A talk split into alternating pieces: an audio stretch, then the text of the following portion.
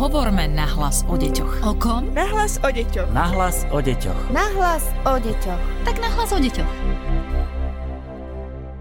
Je tu nový týždeň a s ním aj nový podcast Nahlas o deťoch. Pozdravuje vás Darina Mikolášová a dnes máme pred sebou veľmi ťažkú tému, o ktorej ale musíme hovoriť, pretože ide o vážny problém, ktorý treba riešiť.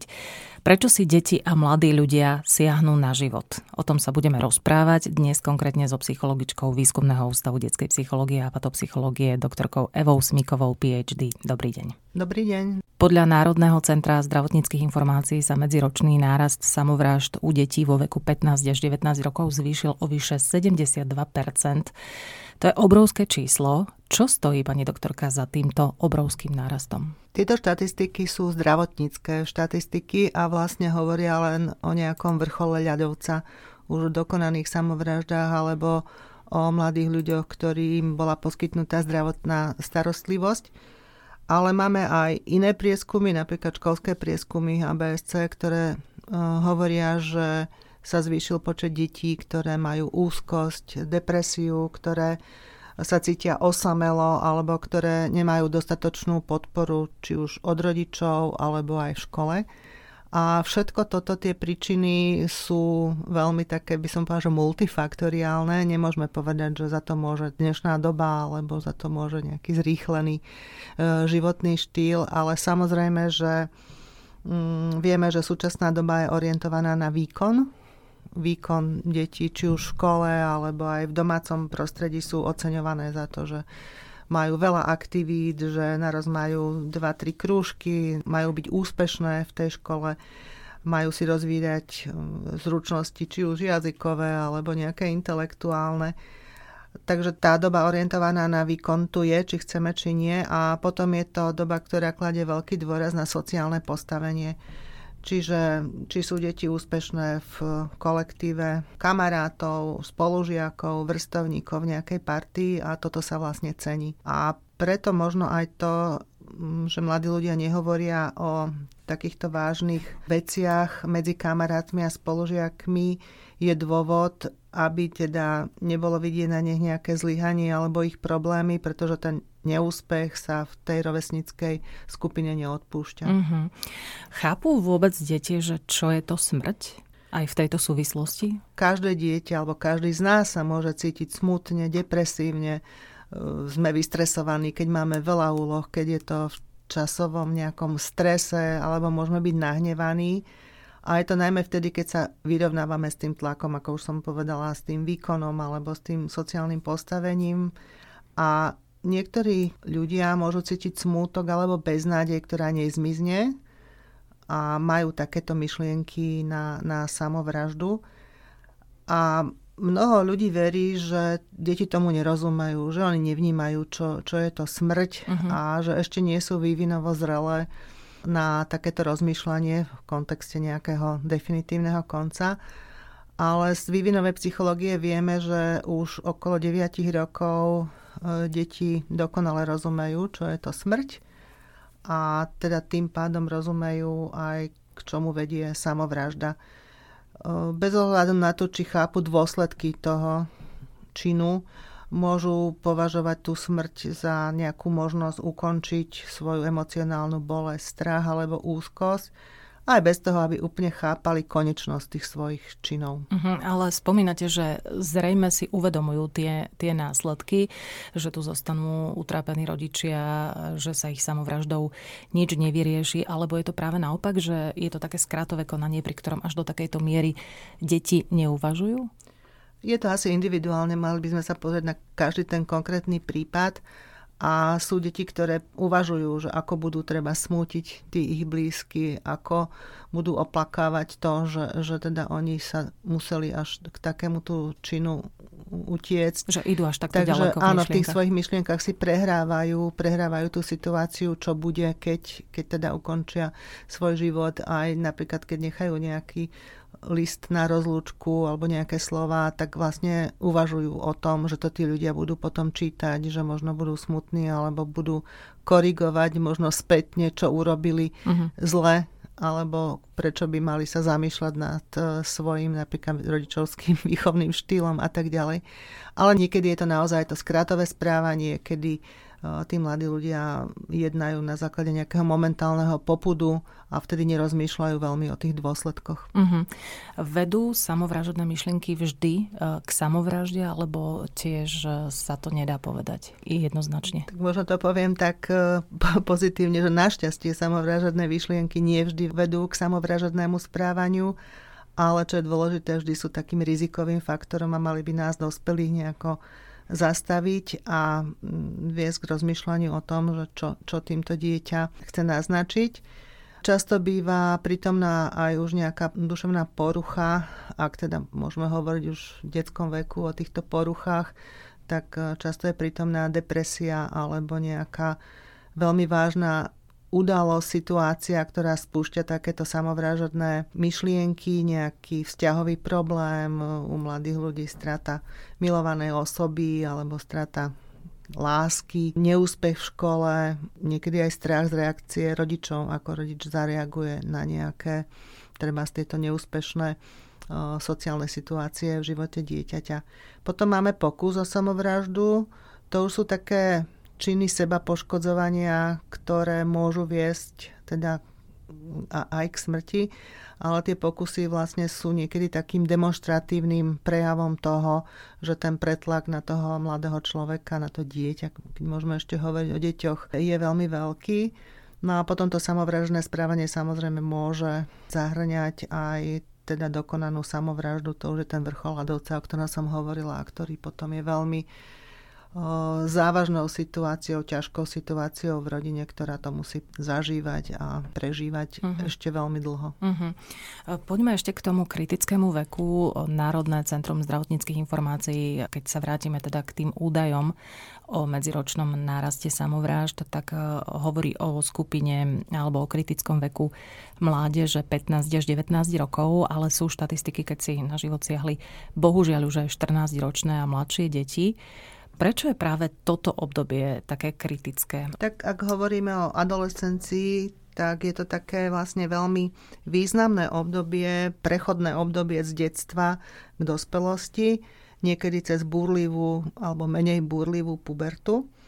A špecifickými znakmi tohto vývinového obdobia, že mladí ľudia preferujú intenzívne zážitky. Či už je to napríklad e, rýchla jazda alebo veľmi hlučná hudba, alebo nejaký rizikový šport e, s cieľom dosiahnuť určité maximum, hej, byť, byť nadoraz, byť e, v nejakom maxime. A tieto intenzívne zážitky vlastne mm, práve toto vyvinové obdobie charakterizujú, pretože vtedy ten človek mladý cíti veľkú silu, chce byť nejako výnimočný, chce sa ukázať, chce dokázať svoju jedinečnosť. Mladí ľudia sa usilujú o nejaké absolútne a dokonalé riešenie a majú tendenciu teda sa prikláňať k niečomu, čo už je absolútne platné, čo je hodnotné a isté. A často pre nich sú to tieto aktivity, ktoré nám dospelým často nesedia s nejakou možno morálkou alebo normami alebo so zákonom.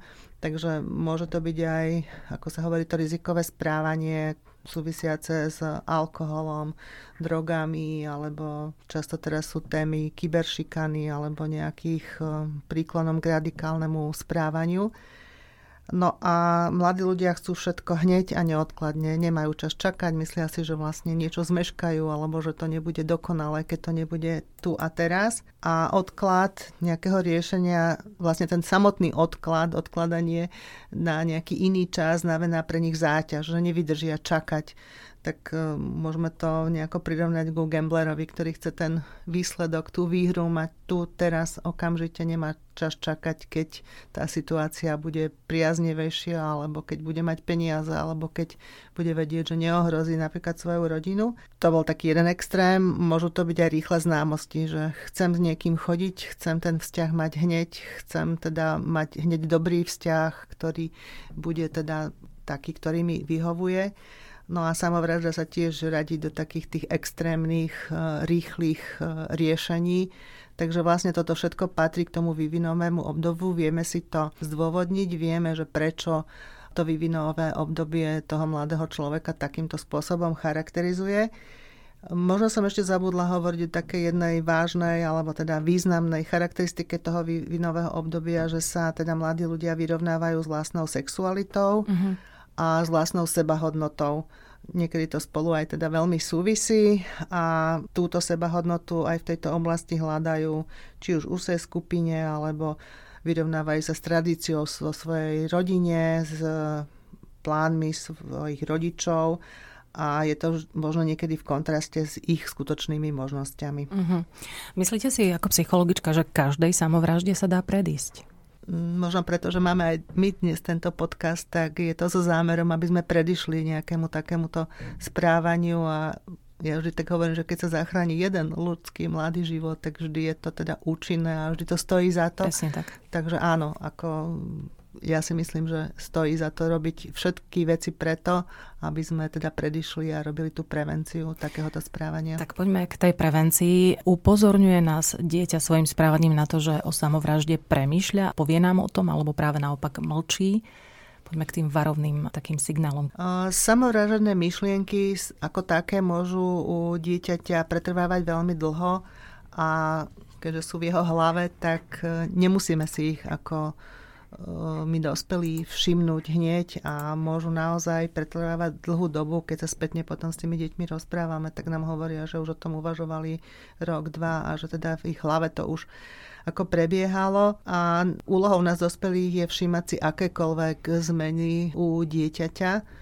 Ja viem, že je to ťažké. Mali by sme poznať, ako sa správa v úvodzovkách v prirodzenom prostredí, prirodzene normálne a vtedy si tú odchylku nejako všimneme ale práve tá uponáhlaná doba, že s tými deťmi trávime menej času alebo menej času s nejakými ich aktivitami a myšlienkami, tak potom vlastne tento moment toho poznania nejakej odchylky nám stiažuje, ale napriek tomu, ak dieťa rozpráva o túžbe ukončiť svoj život alebo o tom, že už teda jeho beznadej je veľmi, veľmi veľká, ak to pomenováva, že ja už nechcem žiť a nejako chcem to zomrieť. chcem, chcem zomrieť a ukončiť, tak to určite teda sú také veľmi explicitné náznaky. Ale také tie, ktoré nám ukazujú len na to, že niečo sa deje, že teda nemá už také sociálne kontakty, nemá kamarátov alebo nechodí treba zvon do partie, nerobí rado to dieťa to, čo dovtedy robilo rado, či už sú to nejaké krúžky alebo voľnočasové aktivity má výkyvý nálad, zrazu je veľmi smutné alebo pláče bez nejakej zjavnej vonkajšej príčiny. Môžu to byť aj už také signály, že nadužíva treba z alkohol alebo nejaké teda drogy, ktoré dovtedy, ako sme si mysleli, že veď to sa našich detí netýka také veci ako že problémy so spánkom. Ja viem, že naše deti trávia na tých počítačoch veľa času a že teda niekedy ich nájdeme ešte o polnoci pri počítači, ale... Alebo pri mobilnom telefóne. Alebo pri mobile. Ale vlastne problémy so spánkom sú, že nemôžu zaspať, alebo sa často budia, alebo proste ten spánok nie je taký, aby im postačil na to potom zvládanie ďalšieho dňa. Poruchy príjmu potravy, alebo teda veľké nechutenstvo, alebo prejedanie sa. Takže toto všetko s takým tým pridruženým úzkostným správaním, depresívnym ladením, komunikáciou, ktorá je čoraz stručnejšia a menej, menej obsažná, môžeme považovať za také tie varovné signály, ktoré by sme si mali všímať. Môžu nás na niečo podobne vážne upozorniť napríklad aj kresby dieťaťa alebo statusy na sociálnych sieťach a podobne? Samozrejme, to sú už také konkrétne výtvory, produkty dieťaťa, ktoré podsúva nám dospelým alebo svojim kamarátom a často môžu byť takým tým signálom alebo náznakom, ak ich náhodne, v odzovkách náhodne na, dospelý nájde, ale niekedy to deti podsúvajú takýmto spôsobom, aby si ich niekto všimol, aby teda bol nejako viditeľný, že nechcú hovoriť o sebe, ale o sebe cez nejaký výtvor je to jednoduchšie. Zvykne sa hovoriť v spoločnosti veľmi často, že za to môže nesprávna výchova rodičov. Deti trávia veľa času po virtuálnom svete, cítia sa nevypočuté dospelými, nepochopené. Je na týchto tvrdeniach, pani doktorka, niečo pravdivé? Definovať jednoznačné príčiny samovráž alebo samovražedného správania u detí je veľmi komplikované a samozrejme, že nemôžeme zneistiť rodičov tým, že by sme teda dávali tú jednu jednoznačnú príčinu len im. Ide o fenomén, ktorý je podmienený biopsychosociálne, čiže v určitých prípadoch zohráva úlohu nejaká genetika, biológia, čiže nejaké prejavy takéhoto správania u rodinných príslušníkov alebo v nejakom teda e, potomstve e, prítomná nejaká duševná porucha, depresia, úzkosť, strachy, ktoré sa objavujú už predtým, ako dojde k takýmto samovražedným myšlienkám samotné psychologické charakteristiky dieťaťa, jeho osobnosť, jeho zvládacie stratégie, akými mechanizmami rieši iné situácie životné, ako, ako ich zvláda, ako je vybavený, ako je odolný, aké ochranné faktory treba mu poskytuje tá rodina alebo kamaráti. No a potom sú to sociálne vplyvy, tak najbližšou sociálnou skupinou dieťaťa je samozrejme rodina, takže aké sú tam výchovné štýly, aká je tá komunikácia, to, čo, o čom ste hovorili. Ale samozrejme, že tie najširšie sociálne vplyvy sú ako sa vyvíja spoločnosť, aké je teda naladenie, nastavenie spoločnosti, ako podporuje mladých ľudí. Keď si to zoberieme, že bol COVID, rôzne vojenské konflikty, nie sú príčinou toho, že niekto teda má samovražedné myšlienky, ale treba zovplyvňujú celú tú rodinu, ako sa boja treba za to, že či nestratia zamestnanie rodičia, ako výjdu s peniazmi, ako budú fungovať. Či Takže, budú mať domov a podobne. Či, či budú mať domov, ako to bude teda, keď uh, budú musieť sa zúčastniť nejakého vojnového konfliktu. Áno, možno to preháňam, ale takéto povedomie, že už nemáme žiadnu takú istotu, ktorú sme doteraz mali, tých istot je čoraz menej, vedie aj k tomu tým sociálnym tlakom na, na celú tú rodinu. No potom tu ešte by som mohla spomnúť mass media, ktoré dobre vieme a už majú nejaké také komunikačné manuály, ako majú komunikovať o detských samovraždách, pretože vieme, že keď niečo vidí dieťa takéto, ktoré o tom rozmýšľa napríklad na internete alebo v televízii, tak je to priame také návodné alebo potvrdenie toho, že aha, že aj takto sa to môže udiať. Takže a skôr by som nehovorila možno o príčinách, ale možno o ochranných a rizikových faktoroch, lebo tak ako rodina môže byť rizikovým faktorom, tak môže byť aj ochranným faktorom, ktorý poskytuje mu dieťaťu to útočisko alebo tú nejakú vedom, vedomosť o tom, že čokoľvek sa bude diať, sme tu pre teba a s tebou. Tie rizikové faktory už som hovorila, že to môže byť nejaká depresia, úzkosť, iné duševné poruchy, dysfunkčná rodina, v takom tom najvypuklejšom to môže byť nejaké zážitok násilia, domáceho násilia alebo sexuálneho zneužívania alebo alkoholizmus v rodine. Takže toto, toto sú tie rizikové faktory.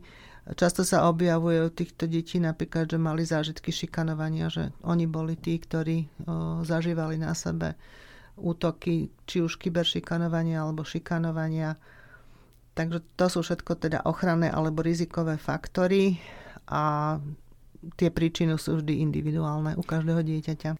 Hovorí doktorka Eva Smiková, PhD, psychologička Výskumného ústavu detskej psychológie a patopsychológie. A v tejto ťažkej téme budeme ešte pokračovať. Ako reagovať, ak sa nám dieťa zdôverí, že si chce siahnuť na život, kedy už vyhľadať odbornú pomoc a čo v prípade, ak dieťa nechce ísť k odborníkovi. O tom budeme hovoriť na budúci pondelok. Hovorme nahlas o deťoch. O kom? Nahlas o deťoch. Nahlas o deťoch. Nahlas o deťoch. Tak nahlas o deťoch.